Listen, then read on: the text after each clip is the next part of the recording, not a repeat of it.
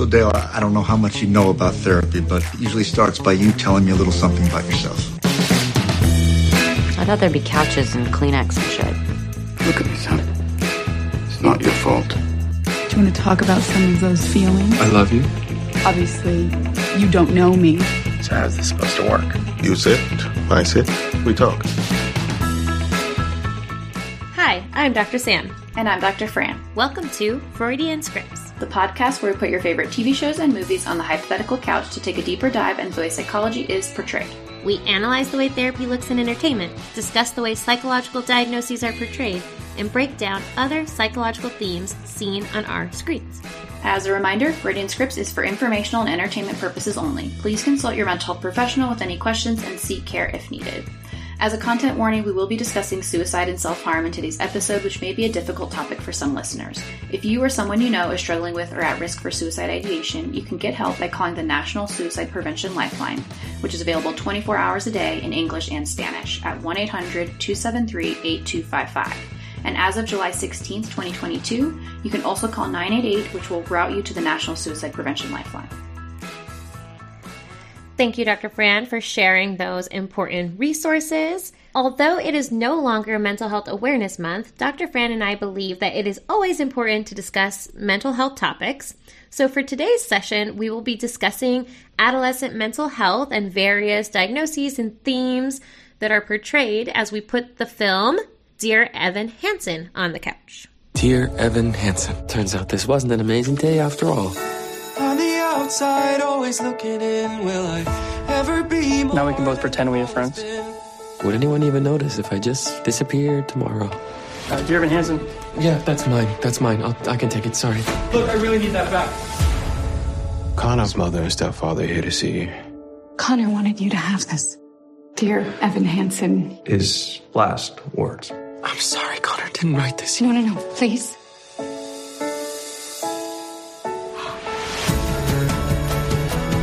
I mean, you really gonna tell these people the only thing they have left of their son is a letter that you wrote to yourself? Were you ever actually friends with him? I never thought that it would go this far.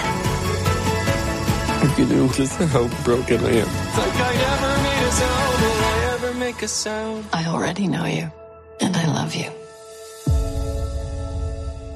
Dear Evan Hansen is a 2021 musical film based on the 2015 stage musical by Steven Levenson, Benj Pasek, and Justin Paul.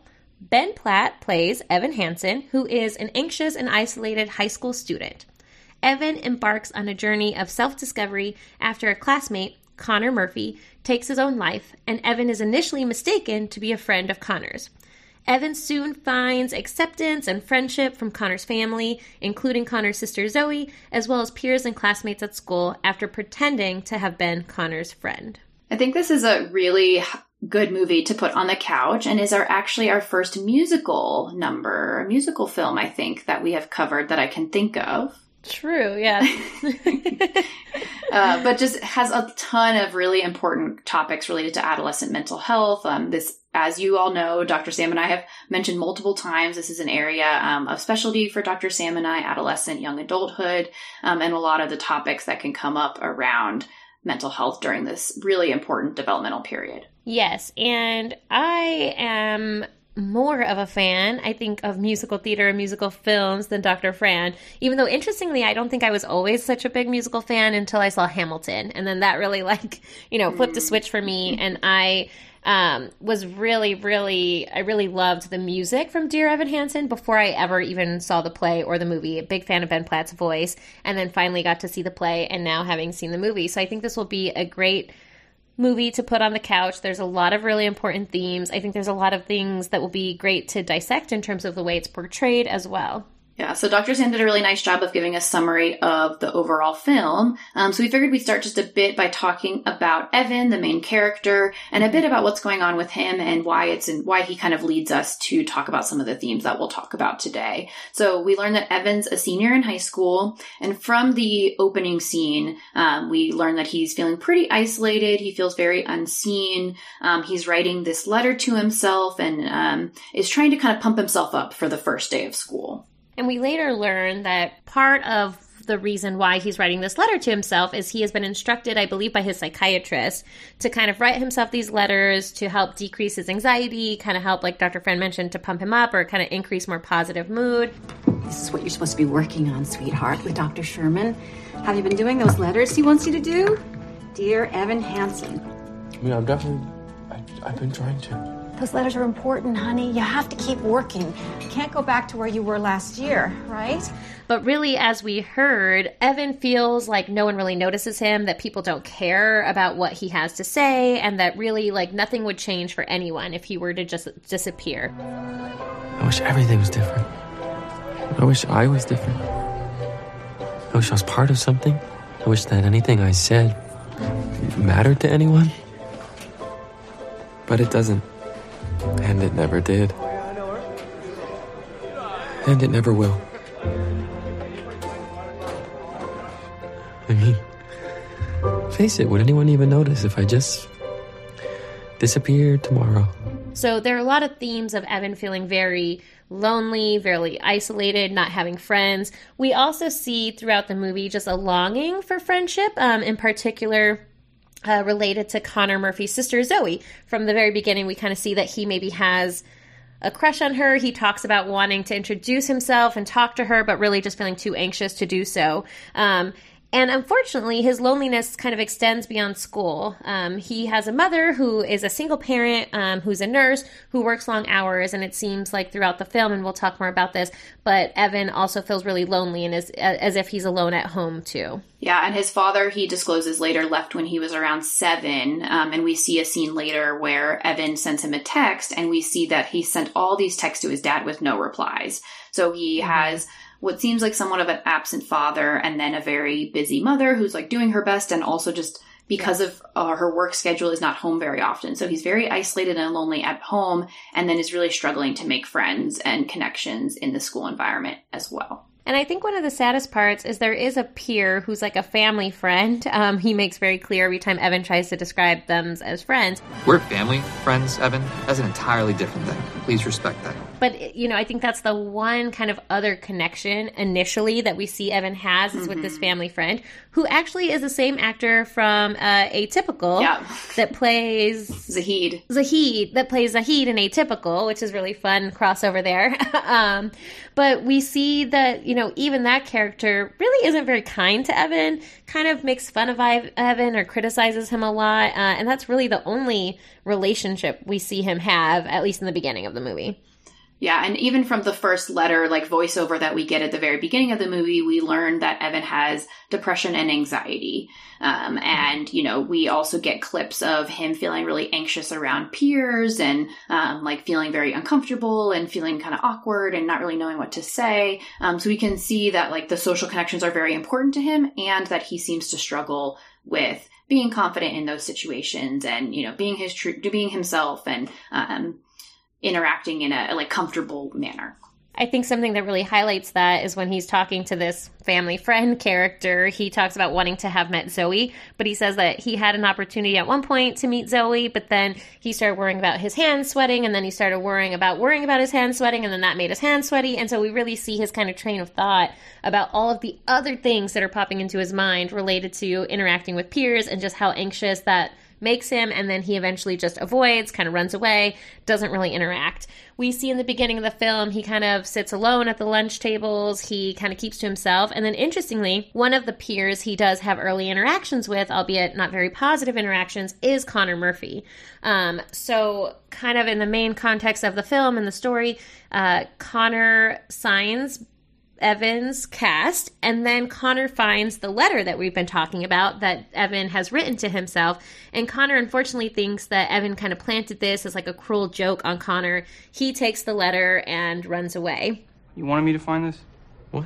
You saw I was here, so you started writing this, and you started talking to me. No, no, you started. So that I would read me. some creepy shit about my sister and freak out, right? Why would I do that? So then you can tell everyone that I'm crazy, right? Right? Before we kind of get into the overarching story, I think we can kind of talk a little bit about Connor's history as well. Yeah, Connor is really portrayed in this um, like a sad light. I think um, that he's mm-hmm. keeps to himself. He also comes off like he doesn't really have a lot of friends. I think he even makes a joke to Evan that like we can both pretend like we have one friend. Um, Yes. and he clearly you can tell like I, I guess the impression I got was that he probably has a history of like being bullied and being like rejected or ostracized because he's very quick to assume that that's how other people are treating him. And he makes comments about like you know evan's trying to set me up you're trying to set me up to make me feel like i'm crazy. Um, and unfortunately he's called like pretty negative names by like other people at school. So clearly someone who has struggled for a long time Yes, and we see this like over and over early on with Connor. Like Dr. Fran mentioned, like I think um, Evan's family friend calls him quote unquote batshit, so very negative and harsh term. He also tells a story about, you know, like you can't talk to him or you can't trust him because, you know, even when we were younger, he threw a printer at a teacher. And so there's kind of like this lore of like potential negative things that Connor has been involved in.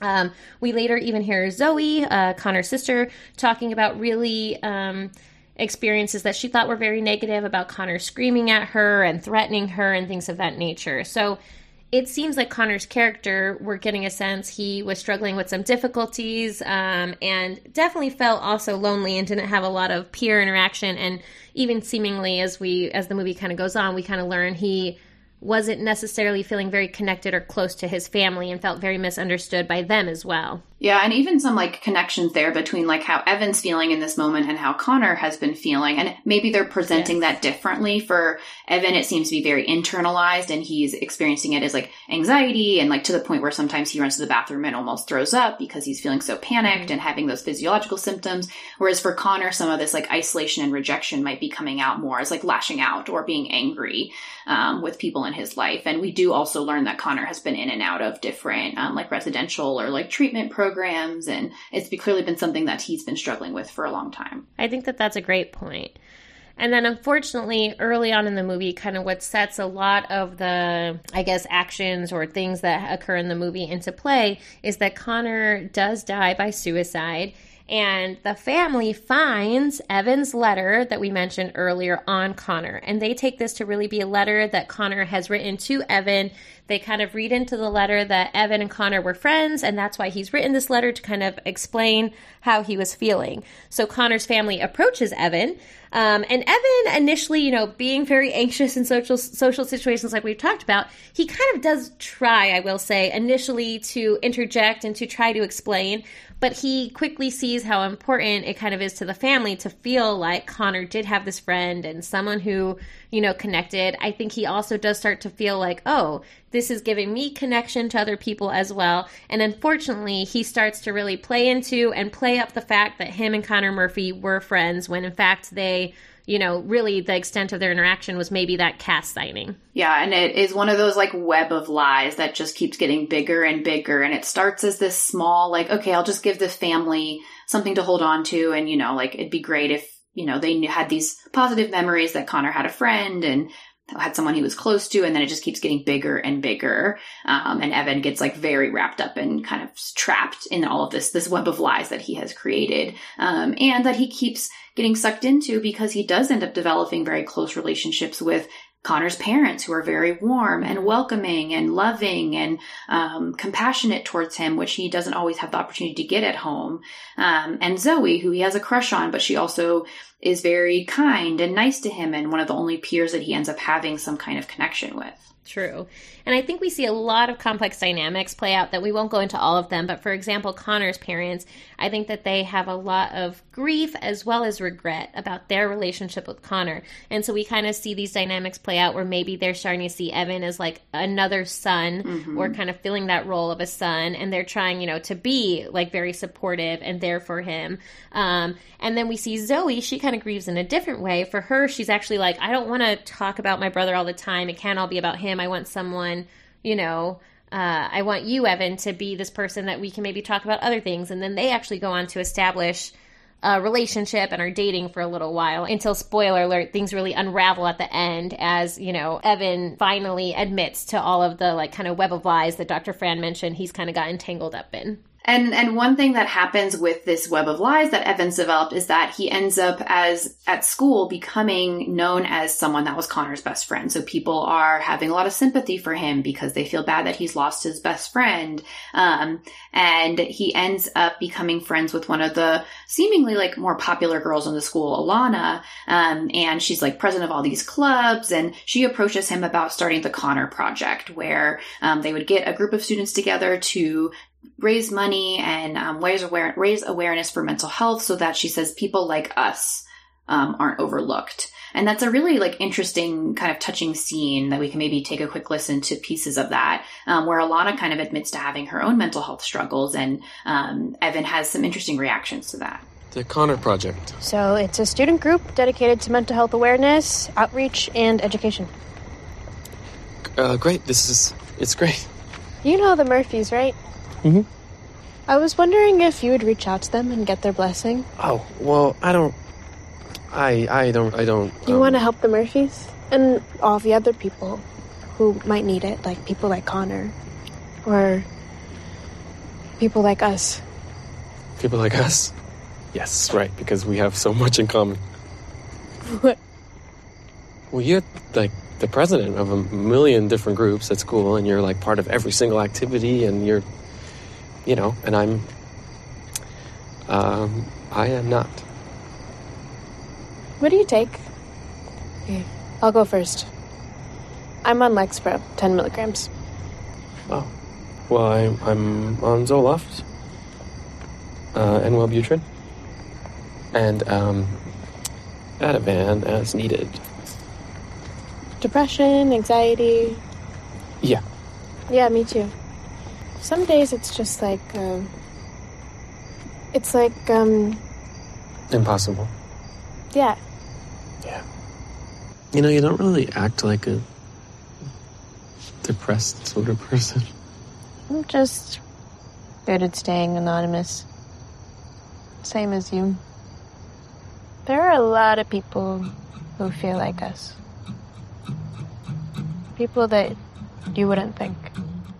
What I like about this scene is just as you mentioned, and as we heard Alana state, she kind of says, and she kind of lumps her and Evan together, right? Like people like us, what we're going through, what we experience. And Evan at first is taken aback by that because he can't think of any ways that him and Alana are similar because she Mhm. does seem more outgoing. She's involved in everything. She has a lot of friends. Um, and he even kind of makes the comment that's like, you know, you don't act like a depressed person. So kind of seemingly almost like, his quick judgment about her just because she is active, just because she is out there, that she can't also possibly be sad or having like depressed mood. Um, so I thought that that was really interesting and also very uh, poignant. You know, um, mental health is invisible in a lot of ways, not always, right? Like Dr. Fran mentioned for Connor, maybe he was showing his sad feelings or angry feelings in a more outwardly manner. But a lot of times we can't see or tell unless people share with us really that they might be having a hard time or that they might be feeling depressed or anxious. And even with Connor, people might assume like, oh, he has a he has behavior problems or he's just like an aggressive kid when really underneath he might be dealing with depression or anxiety or self-doubt and all these like internal things, but it's coming out in this different way. So that can absolutely present in different ways. And like Dr. Sam alluded to, kind of like the invisibility of mental health, I think is a super important theme. And that like Evan is learning, but also is teaching the viewers, right? That just because someone isn't mm-hmm. acting depressed or isn't obviously anxious doesn't mean they're not dealing with those things. And actually that these things are really common in adolescence. Very true.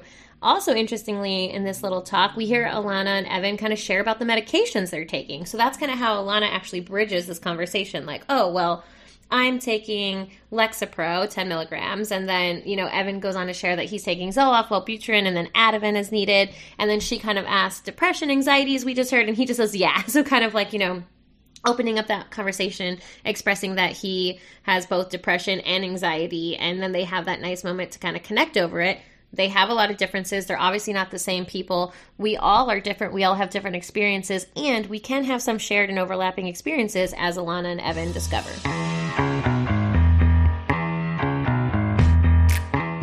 And I think that leads to kind of a nice segue into talking just like broadly about adolescent mental health, because again, we see in the film that it's pretty common among the characters. And I think that's a pretty accurate representation of like what we might see in the real world. So globally, not just in the United States, it's estimated that about 14% or one in seven um, individuals aged 10 to 19 experience some mental health conditions. Um, among those, anxiety disorders are the most prevalent or the most common, um, and particularly among older adolescents, like the age range that we see in the movie.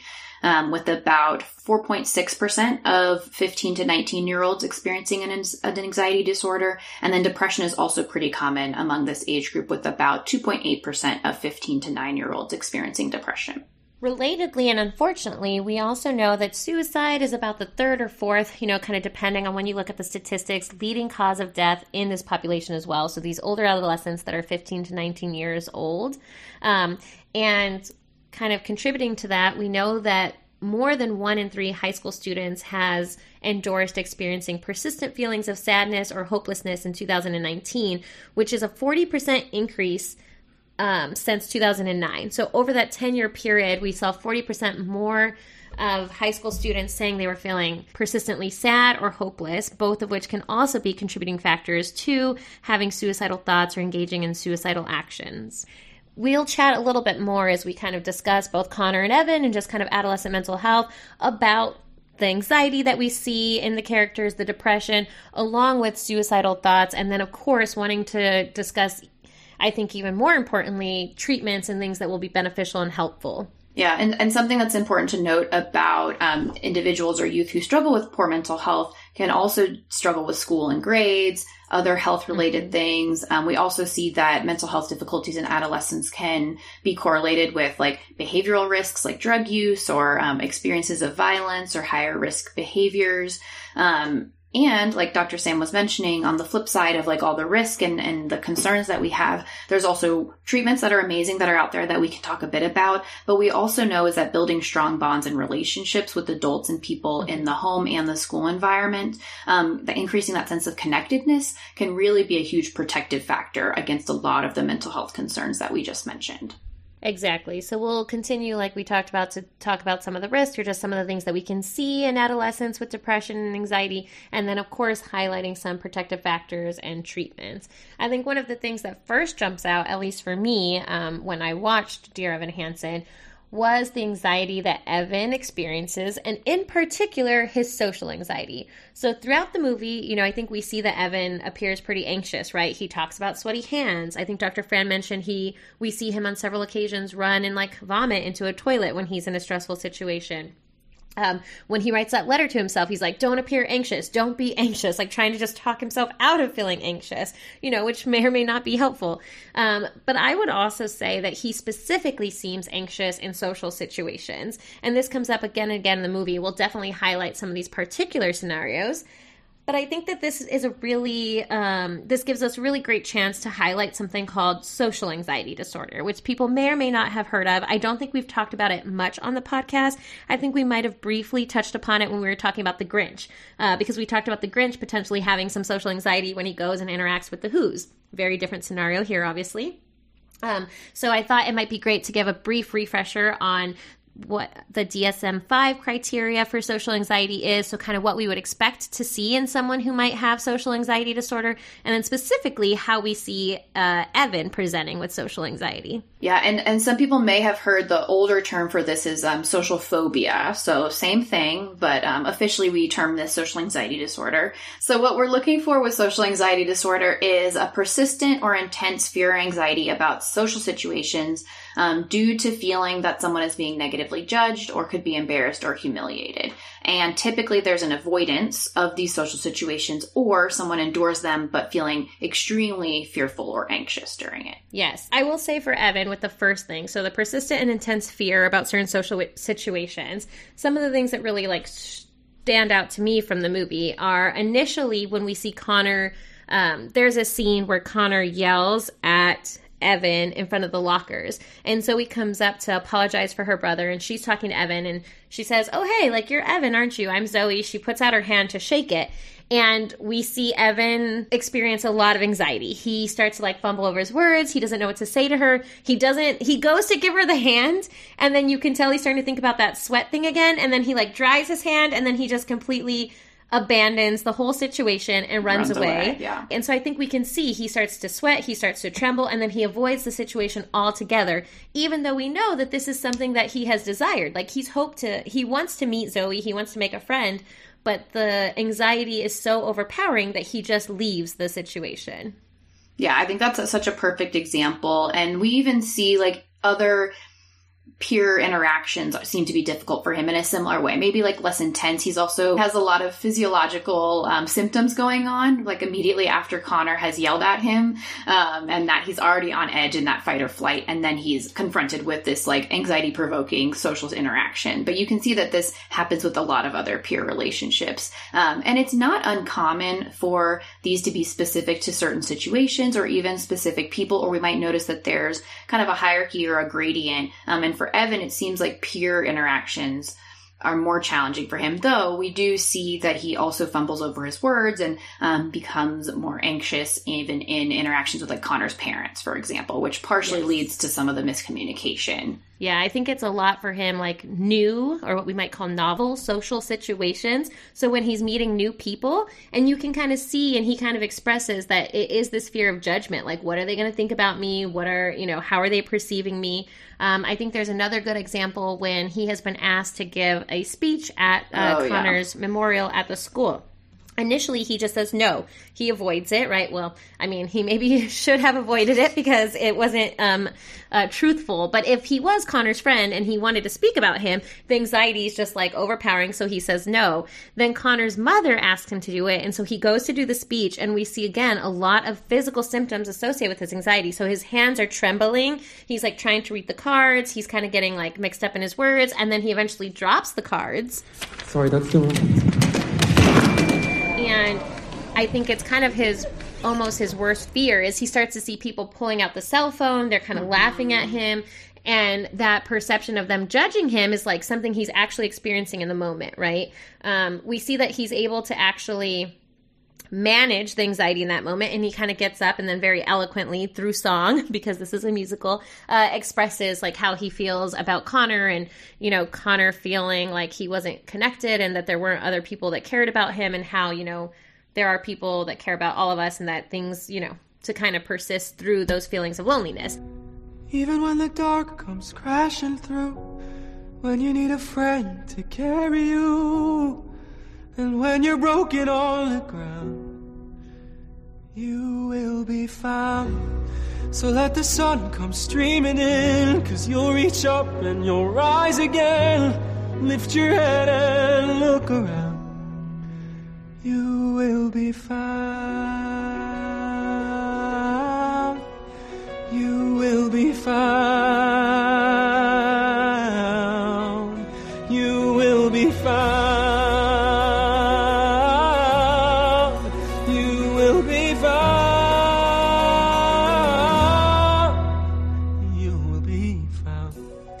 Um, he sings all about that and then people are very i think touched by his words about connor and so he's able to bounce back from that situation but i think initially we see a lot of that anxiety we almost see him avoid again Yeah, it would have been very easy for him to just like run off stage, right? Um, and actually, part of what helps him not is that Connor's mom is there and Zoe's True. there, and they kind of give him re- like reassuring nods and looks, and that helps him give get the confidence to, um, you know, make the beautiful statement that Dr. Sam alluded to. Um, and kind of related to that, we do know that many people with social anxiety, as we've already mentioned, can experience these like strong physical symptoms. So this could be like rapid heart rate, nausea, sweating, um, and sometimes people do have uh, panic attacks. Which, if you're wanting to know more about panic attacks, we cover that in depth in our "Woman in the Window" episode. Um, in these like fearful situations, so we absolutely see, like Dr. Sam alluded to before, um, Evan experiences some of these in these social situations, like running to the bathroom and throwing up, throwing up on several occasions in the movie.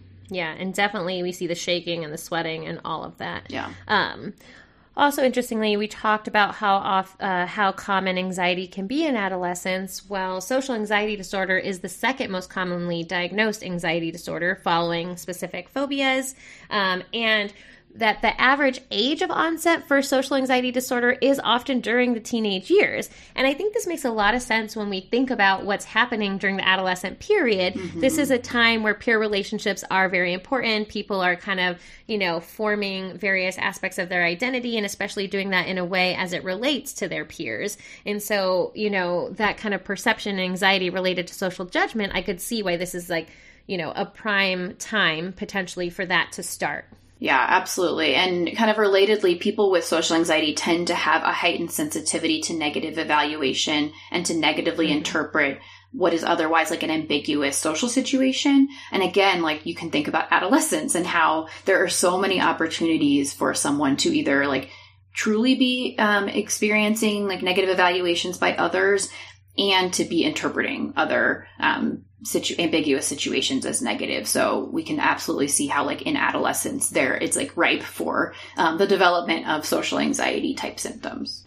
Yes, and I think, you know, this is actually kind of highlighted perfectly in a a brief conversation that Evan has with his mother. Let's listen to that really quickly. I know that that's very hard for you to believe, that they don't think I'm, you know, that there's something wrong with me, that I need to be like fixed like you do. When have I ever said that? Oh my God! Wow, I, I have to go to therapy, right? I have to take drugs. I There's, have there's to. nothing wrong with that. There, there's nothing wrong with needing help, Stop. honey. I know that there is, and I know that I'm a burden. I'm the worst thing that ever happened to you, and I just, I just ruined your life. Okay? No, you are the best thing.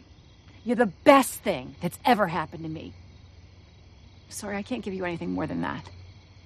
I think that really nicely highlights what Dr. Fran was mentioning, where they may more negatively evaluate the social interactions that they do have. And so here we hear that Evan is kind of speculating that his that he's the worst thing to ever happen to his mom. So he's kind of taking in these cues of maybe mom like working a lot or mom, you know, not providing the support in the way that he would need or want and he is interpreting that as mom doesn't love me, mom doesn't care about me. Um, so I think that that kind of highlights how that could happen and how we see Evan interpreting the social interactions that he does have in a more negative way.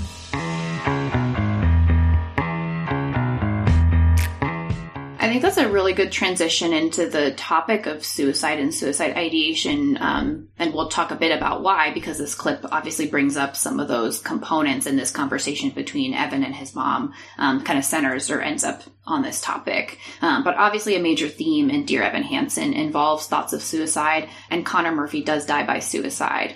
Um, so let's listen a bit more to the, a little bit longer of this clip that we just listened to, where Evan talks about uh, what happened when he fell from the tree. Dear Evan Hansen, you wrote this? Connor's note? I didn't know. No one did. No, honey, that's. That's not what I meant. I didn't know that you were. that you were hurting like that. That you felt. I didn't know. I lied. I lied about so many things. Not just Connor. Um. So last summer, um, I just, I just felt so alone. You can tell me. The tree. I didn't fall. I let go. Oh, Do you hate me now? You should. You should. If you knew who I am, just how just broken I am. I already know you. And I love you.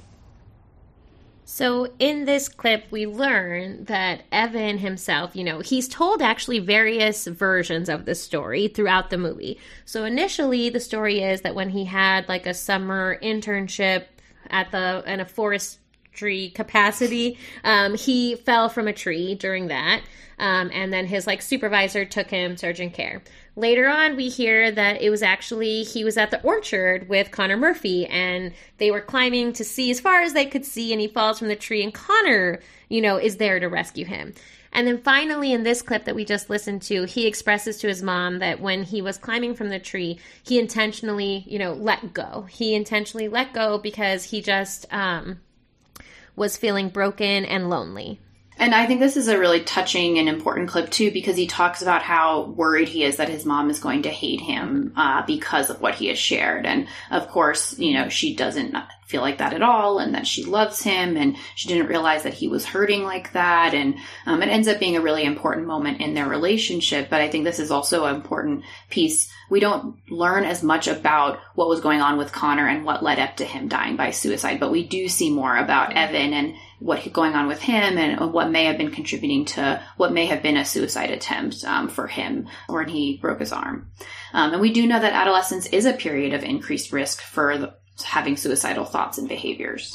And I think just like you mentioned, Dr. Fran, I feel like this is a very like impactful uh, scene because mom expressed or you know evan's mom expressed that she didn't know what he was going through and i think that's a common theme that we see throughout the movie right is like misunderstanding mm-hmm. um, a lot of kind of like we touched upon earlier that invisibility of like mental health and what people are really experiencing thinking and feeling and how we don't know that. And also like i think it's really important and something that i hope a lot of adolescents have is like someone that they do feel safe enough to share when they are feeling lonely when they are feeling like nobody cares when they're feeling like hopeless or lost that there is someone that they can talk to and and you know hopefully have that person express a lot of like compassion and caring like we hear Evan's mother do.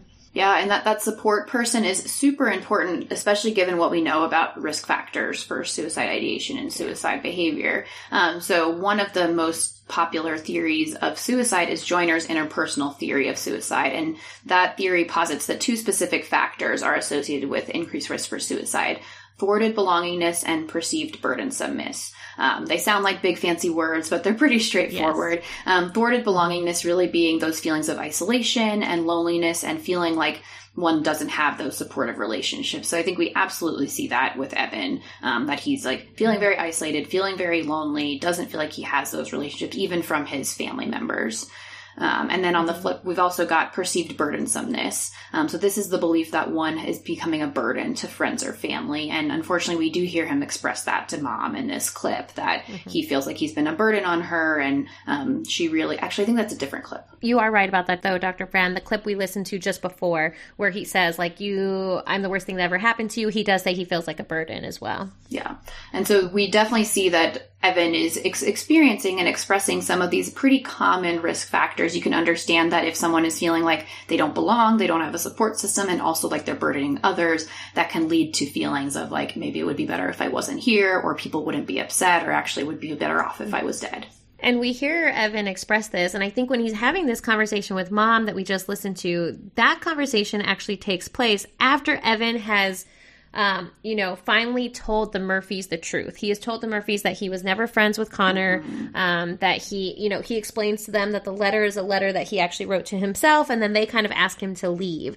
And so I think that this is another low point for Evan. He's kind of been on this like emotional roller coaster, right? Before we meet him, he had intentionally like let himself fall from the tree. Um, and then the Murphys are really a big source of support. Like he talks about how they care about him, they see him, they're trying to help him. You know, we hear him accuse mom of not doing those things. Um, and then when he loses that support, I think it's kind of like brings up all of that like thwarted belongingness, right? So those feelings of isolation coming back, believing that he's like a burden. I think this is another incident where he's experiencing all those feelings. And then luckily in this situation, as opposed to initially when he did, you know, let go and, and fall from the tree, he does express to mom, right, mm-hmm. how he's feeling and how he has felt this way before and what he was going through interestingly too you know as we mentioned that thwarted belongingness so those feelings of isolation and loneliness and feeling like um, someone does not have mutually supportive relationships, there is some evidence that in adolescence, this is associated or connected with social anxiety symptoms. So we can kind of see, like, you know, kind of, I think in both directions, if someone is very anxious and kind of afraid to reach out or establish those social connections, um, that this might lead to someone or be related to someone feeling really isolated or lonely. Or on the flip side, if they've been feeling isolated and lonely, kind of starting to feel like people are perceiving them in a negative way making it more difficult to interact socially. So I think we can kind of anecdotally and even what we see in Evan kind of understand how those feelings of isolation can be hard to tease apart from that social anxiety that we also see with Evan. And as we've alluded to already, the um, these can be really important protective factors, or can kind of help buffer against feelings of ideation um, or depression and social anxiety when a when an adolescent is perceiving that they have social support from peers and close friends, or perceive that their friends are caring um, and feel connected. So if we're able to kind of bolster those, and we do see at different points, Evan seems to be happier, and he seems to maybe be Yeah. you know communicating more effectively and becoming less anxious in his interactions with like Zoe or Connor's parents or even like other people at school when he's feeling more socially connected and that people care about him. And then we see when he feels like he's lost that support, it gets a little bit more challenging again. But by the end of the film, he's able to kind of be at this middle ground where like he recognizes that he made mistakes and that he per- hurt people that he mm-hmm. cares about. And that there are people in his life that still really care about him and that he is connected to. Exactly. I think at the end of the film, we see that he tries to make more amends with Zoe, right? They meet at the orchard, which makes them all feel like more connected to Connor. We also see in the movie that he undertakes a project to actually kind of get to know Connor. So he mentions that he regrets not knowing Connor before Connor's death. Um, and, you know, and then obviously he went through the period where he pretended to know Connor. And so he actually, like, just for himself, like, not for the Murphys or anyone else, he starts to kind of take on this approach of like wanting to learn more about Connor, who Connor was, what, what interests Connor has. He's reading like all the books that Connor wrote. He, or Connor wrote. He's reading all the books that Connor like said were his favorite books. He's reaching out to people that actually did know Connor to get to know him better. Um, and we kind of see like he starts to develop this like kind of feeling of connectedness with Connor and getting to know him kind of after his death, but also doing it in a way similar to we saw throughout the movie with the Connor project is so that people, you know, don't get to that point where they feel so alone and um, you know, where they are feeling isolated and lonely and potentially harm themselves or have thoughts about um, wanting to not be alive anymore. And that seems to also have a positive impact on Evan, too.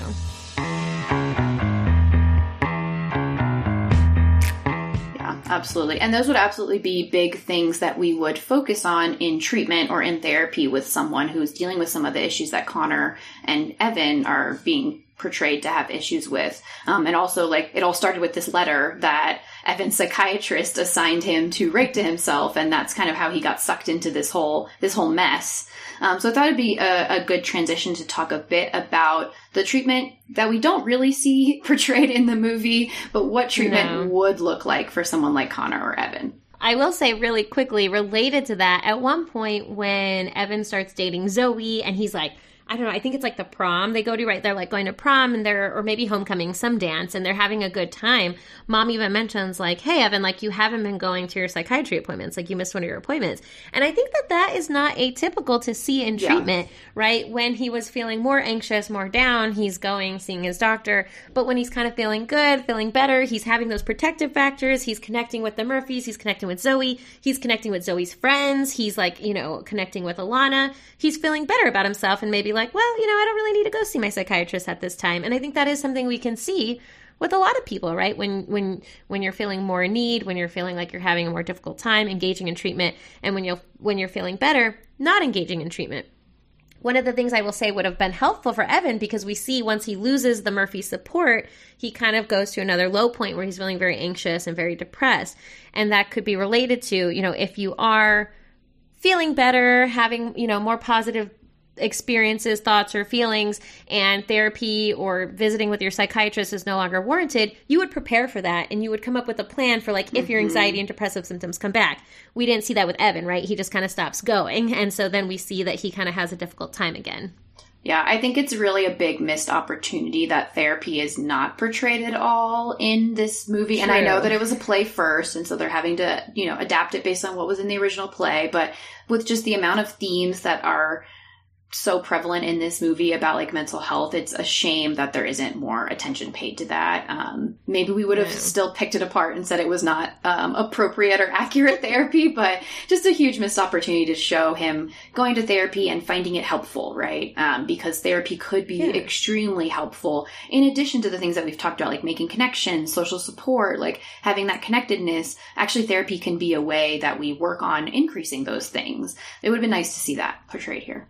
I agree. And even just mention, like, even if they didn't show therapy, like him and Alana talk about how they both see a psychiatrist and they're both taking medications, which, you know, medications, as we know, can be helpful for treating depression and anxiety. However, that would have been the perfect opportunity to be like, oh, and I see a therapist. Like, what about you? Right. Yeah. And we do know that when, you know, especially for adolescents with depression or anxiety, medication in combination with therapy can be even more effective and more helpful. So I think definitely a missed opportunity to at least kind of put a plug for like hey if you're experiencing these things therapy can be helpful yeah, I guess I do appreciate that there is different than most films and TV shows like that uh, normalization of like taking medication, right? Because that is pretty Yes, common and good. super normal and, and understandable. And if only they had also talked about therapy, then we would have given them a, a gold star. yeah it kind of reminds me of silver linings playbook remember Yeah. when the two main characters they also kind of first bridge that gap by talking about the medications that they've been on which i agree it's good to destigmatize and normalize taking um, medications as well. And you know i think that both evan and maybe alana you know based on their discussion or conversation or connor or other people they talk about connor having been in different treatments but you know i think it would have been a good opportunity to maybe uh, discuss that in addition to the medications. So when Dr. Fran and I think about what kind of therapy or what kind of treatment we would have liked for Evan or Connor or any of the other characters in the movie, we do know that cognitive behavioral therapy is one of the gold standards of treatment, one of the most effective treatments for both anxiety and depression. Um, you may have heard us talk about cognitive behavioral therapy or CBT for short in the past, but we wanted to kind of recap, especially as it pertains to what we saw in Dear Evan Hansen, uh, what CBT is, what it entails, what you might expect.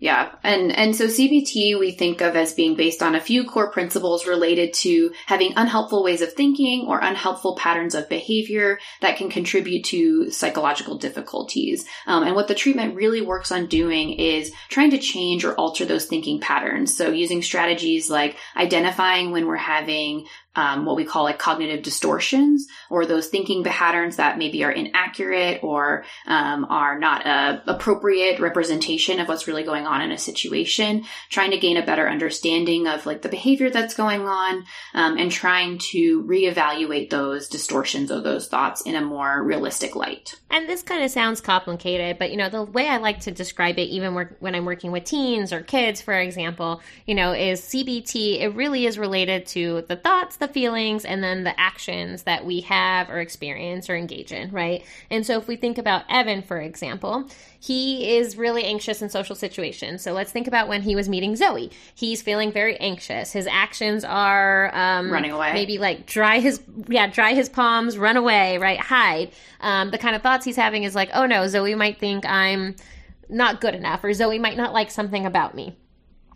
Um, so we don't know exactly what Zoe thinks about um, Evan, and maybe he hasn't had experiences where peers have been unkind. So that doesn't mean his thought is necessarily like unrealistic or it might not be true, but more thinking about like how likely is this thought to be true? Is there really like evidence that this thought is true? You know, kind of getting him to a place of thinking about it in a less anxiety provoking way, a less negative way to get him to try out the social experience and then hopefully learn from like establishing more positive experience with peers that okay it might be uncomfortable it might be a little bit scary and i can tolerate it and i can do it and then it becomes less scary every time right? So that's kind of a mixture of altering those thoughts that he's having as well as like we've talked about before exposures or little practices in those social situations that might be helpful Yeah, and I think that's a really good example of how that could look, or like what it would be like if, if Dr. Sam was Evan's therapist. Um, and another key piece of this would likely be because with social anxiety, there's a huge behavioral component of like, um, you know, avoiding those situations. It would likely also be encouraging someone to face those fears and basically test out these new beliefs, right? Like, okay, let me when I try to think about it in this more realistic light of like, okay, well, maybe even if she doesn't like me, she's not going to like yell at me or Mhm. it's not going to be the end of the world, right? Yeah. That I can put myself in these situations and maybe actually they turn out better than I expect them to. Um, so it can really be like Dr. Sam mentioned those, we call it like the cognitive triangle, um, the, or the CBT triangle. We've got like the thoughts, the feelings and behaviors are all kind of interworking. Um, and we can kind of intervene or, or work on any of those three areas. Exactly. And, you know, like we talked about, like some of the other strategies that might be involved. So, kind of identifying those thoughts that we're having, kind of challenging and changing them if those thoughts are not very helpful. Um, we can also use problem solving skills, right? So maybe thinking about um, problem solving in different situations. We can learn coping skills, right? So, like Evan's hands get really sweaty or he starts to shake. What are some different things that he can do to help de escalate his anxiety? and then, you know, helping him or others to learn to develop a greater sense of confidence. So there's a lot of different components and ways in which CBT can be helpful. Yeah, I think that that's a really good point there. And as we've mentioned, CBT is one of the gold standard treatments for both anxiety and depression, as well as some other mental health conditions um, that we haven't mentioned here today. It's not the only effective therapy that's out there. Um, the nice thing about CBT is that it is recommended for both children and adults. Um, so that's part of why we talked about it here. But there are also other effective therapies that have been used with adolescents dealing with anxiety and depression.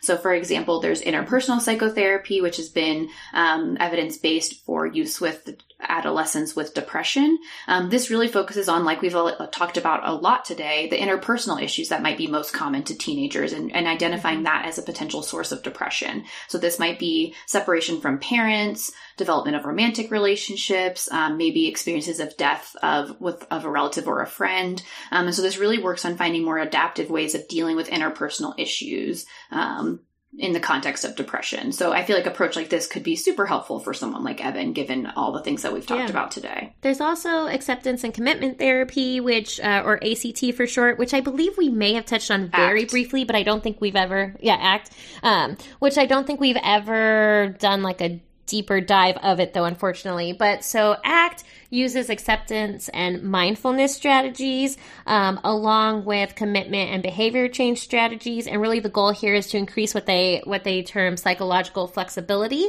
um, which really when we say psychological flexibility means being able to be in the present moment fully as a conscious like as a conscious person kind of paying attention being in that exact moment um, and then changing or kind of driving your behaviors towards like chosen values that are of importance to that individual. So, you know, I think this is something, you know, act is something that also could have been potentially helpful for Evan. Like if one of his goals or values was really like feeling more connected with mom or more connected with peers, kind of doing some mindfulness based act exercises to help him be in the present moment with less anxiety and kind of driving towards or engaging in behaviors that would help him to establish that connection that he was, you know, interested interested in.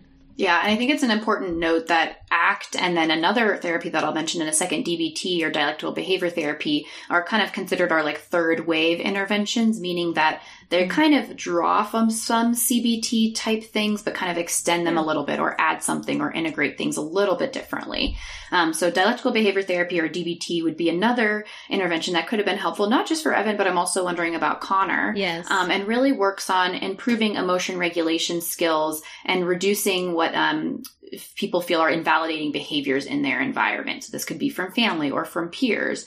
Um, and it's, it's very skill based that um, the adolescents or the adults in these programs would learn skills related to mindfulness. So you can see some overlap with mindfulness that we've already mentioned, um, distress tolerance, emotion regulation, and interpersonal effectiveness, as well as for the adolescents, there's also skills on walking the middle path. And this is actually adolescents and parents do the group together and they learn ways of compromise and how do we get your needs met, but also get my needs met. And so actually that could have been a great fit for, I would say Connor and Evan doing those like family based or like parent child caregiver related um, interventions. I agree. I think DBT would have been really helpful, even just like the distress tolerance, right? So, kind of for Evan, like kind of tolerating that distress when he's really anxious. It seemed like for Connor, there's also aspects of like emotion regulation, mm-hmm. like if mm-hmm. he's having those strong feelings that might be associated with his sadness or what was going on with Connor. I think a lot of those would have been very helpful for both of them. I think also, interestingly, it's important to note that these treatments are not always used like in a silo either. Mm-hmm. So, there are mm-hmm. different things called like modular approaches or kind of like where, um, uh, therapists or psychologists or mental health practitioners might draw from components of all of these, right? So they might be doing like overall CBT, working on those like thoughts and feelings, like we talked about, and then maybe they would pull in some of the emotion regulation skills from DBT, or maybe they'll pull in some of the mindfulness skills from ACT. So I think that's important to note too that like there are components of all of these that have crossover, and there are ways that which we can kind of draw from all of them that are still evidence based that would be helpful for different things, um, and in working with teenagers as well.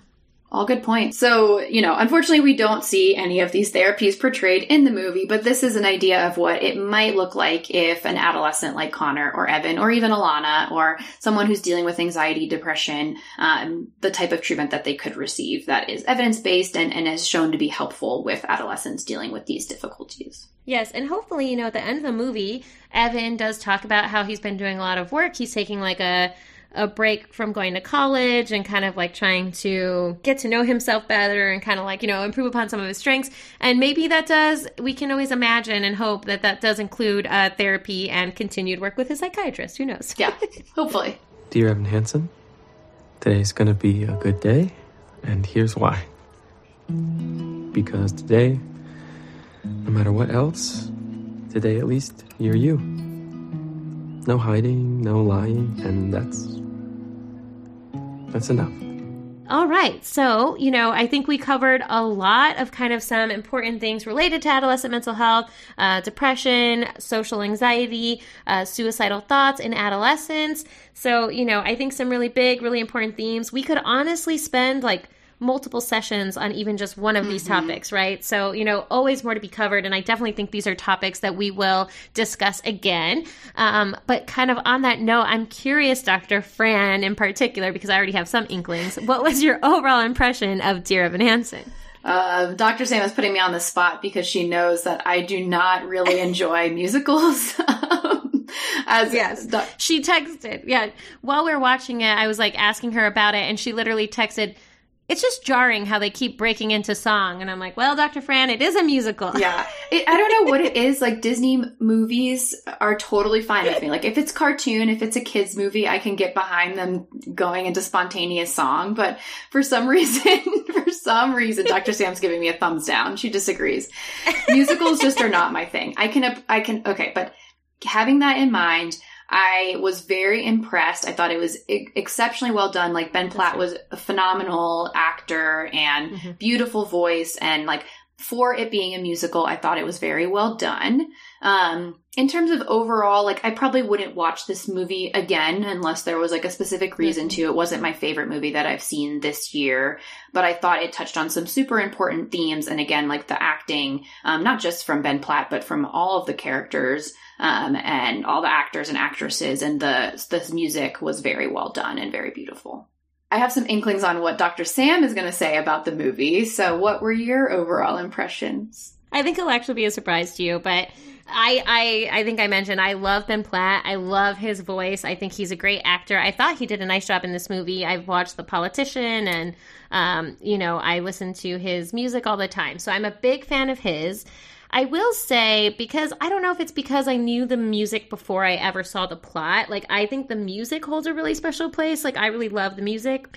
I do feel like the overall just movie and the play left some things to be desired and maybe that's just because of, you know, being a psychologist. Like I felt like there, you know, were I don't even know how to exactly say it, but I guess there were different ways things could have gone. Um, but also, like you know, it's a it's a play and it's a movie, and it can't be too like I guess heavy handed or too overt. So they try to keep it a little more, um, you know, I guess like relatable and kind of bring in the music more, which I get that. I do appreciate that it touched on some difficult topics. So you know, I think it's not always like people probably aren't seeking like, oh, I want to watch a movie about teenagers with depression or anxiety or about you know um, teenagers and suicide. Like those are heavy topics, and so I understand probably having to balance that with like bringing up these really important topics in a way that is relatable and approachable. So I do think you know I applaud it for that. I'm glad it brought up these really important topics. Um, so you know, I think overall. I agree with you, Dr. Fran. Like, it's not like my favorite movie. I think it is important in the topics. I'm glad that they, you know, especially I think the play initially came out in 2015. So, kind of even like ahead, I know, like at that time, or kind of ahead of the curve when more TV shows, movies, and even plays were coming out about mental health topics. So, I do appreciate all of that. Yeah, it was also fun that um, Amy Adams, I think she's a third time Oh, returner yeah. on the podcast. So Very Sharp true. Objects, Woman in the Window, and now this Dear Evan Hansen. Yeah. And then, like we mentioned, the actor who plays Zahid, atypical in this. Yeah. I think those are the only crossover. Ben Platt maybe will return if we ever do like The Politician or Yeah. something. So, yeah. hmm But our first musical, important topics, you know, opened up a good discussion. What do you think overall for our DSM 5 diagnosing shows and movies? This one I am curious. I don't know what you're going to say. This is a little tricky. Um, I'm I was debating between a three and a four, and I think I'm going to give it a three for two reasons. One, I'm dinging it for not having a portrayal, more of a portrayal of like mental health treatment. Like, even if he had gone to the psychiatrist or talked about it a bit more, I think it was not super accurate to just have the only thing be like, oh, he told me to, they told me to write these letters to myself. I'm like, really? That's all? That's it? Um, so I'm going to ding it for that. And then I think the portrayal of Connor was not as Mm. nuanced as it could have been. Um, and I think like whilst the behaviors that we heard about like are not necessarily uncommon or not unrelated for someone dealing with some pretty significant mental health issues in adolescence, we didn't get to see the other side of that, which was likely that he was probably dealing with depression or anxiety or like really struggling like internally as well. We only see him unfortunately portrayed in a bit of a negative light. Um, Mm-hmm. and so I'm going to ding it for those two things. So I'll give it a three. But I do feel like the topic, general themes of topics were accurate and important to cover. Mhm. So what about you, Dr. Sam? I'm going to agree with that. I'm going to say a three. I think for me, the positives were the portrayal of Evan, really. Um, you know, I think just like the social anxiety bits, I felt like that was very realistic. It's like, oh, yeah, I could see adolescents that I worked with having similar experiences, behaving in a similar way. Um, you know, I think it gets a little like, um, it gets a little stretched or a little more difficult to kind of assess when he kind of goes down that path with all of the like the lies about Connor. But then even when I think about this, when this is someone who is really craving connectedness and is Yeah. feeling very isolated, I feel like I can actually potentially understand why Evan went down the path that he did Right. because it allowed him to get that connection um, when he was feeling very lonely. So, you know, I do think that a lot of the aspects around Evan are pretty appropriate and well done. Um, and like we mentioned, I like that they kind of show Alana and him and talking about mental health, the invisibility of mental health.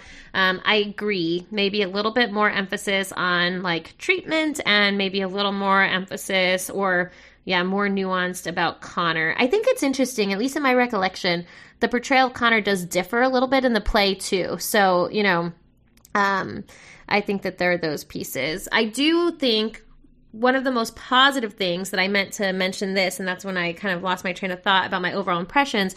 One of the things I really did like is in that one song, like "You Will Be Found," um, and just kind of the overall message that comes from like the Connor Project, that comes from the song, that comes from the movie, is that like there can be difficult times, right? Like you might be depressed, you might feel isolated, you might feel lonely, you might feel like nobody cares, and that oftentimes there are people that care, or we can find people to connect with, or people to care. Um, so I do really like that uplifting and positive note, especially for youth that might be struggling with these similar thoughts and feelings. Yeah, very well said. And I think on that note, as we mentioned at like in our disclaimer at the beginning, we will be posting a lot of resources on our website, as we always do, like related to um, you know the different research that we referenced and you know terms that we talked about, but also different self-help resources or um, ways to connect if someone is struggling with suicidal thoughts or feeling isolated or lonely or having trouble connecting. There are resources out there to support people, so we want people to have access to those when they need them. Definitely. So please check that out. Let us know your thoughts on Dear Evan Hansen, whether it's the movie or the play or just the topics we've talked about today. We also always love to hear what questions you have about psychology or what movies, TV shows you want us to put on the couch and break down next. If you haven't already, please check out our previous session, which was celebrating our second year of Freudian scripts. And we get to kind of recap and talk about some of the other cool things that we're doing and will be doing.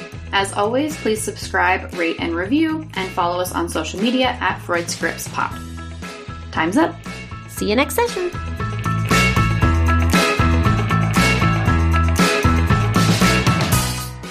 We'd like to thank our producer Brandon, creative director Eric, webmaster Don.